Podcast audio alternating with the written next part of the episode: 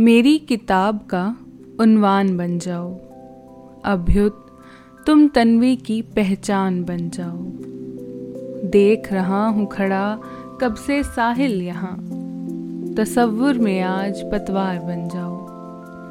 नमस्कार दोस्तों, मैं हूँ नेहा गुलाटी और हम शुरू करने जा रहे हैं अभ्युत का ये अद्भुत सफ़र। अभ्युत जो समर्पित है हर व्यक्ति के भीतर छिपी असीम प्रतिभा को, जो क्षमता रखती है नव जीवन के उदय का। तन्वी शर्मा का यह पहला काव्य संग्रह, अभ्युत, शांति से उदय। पेपरबैक के रूप में बहुत प्रशंसा बटोर चुका है, और अब बारी है इन कविताओं को आवाज़ देने की, जो काम मैं करने वाली हूँ। तन्वी कहती हैं कि अभ्युदय अंतर्ध्वनि है। जिसे शोर में सुना जा सकता है।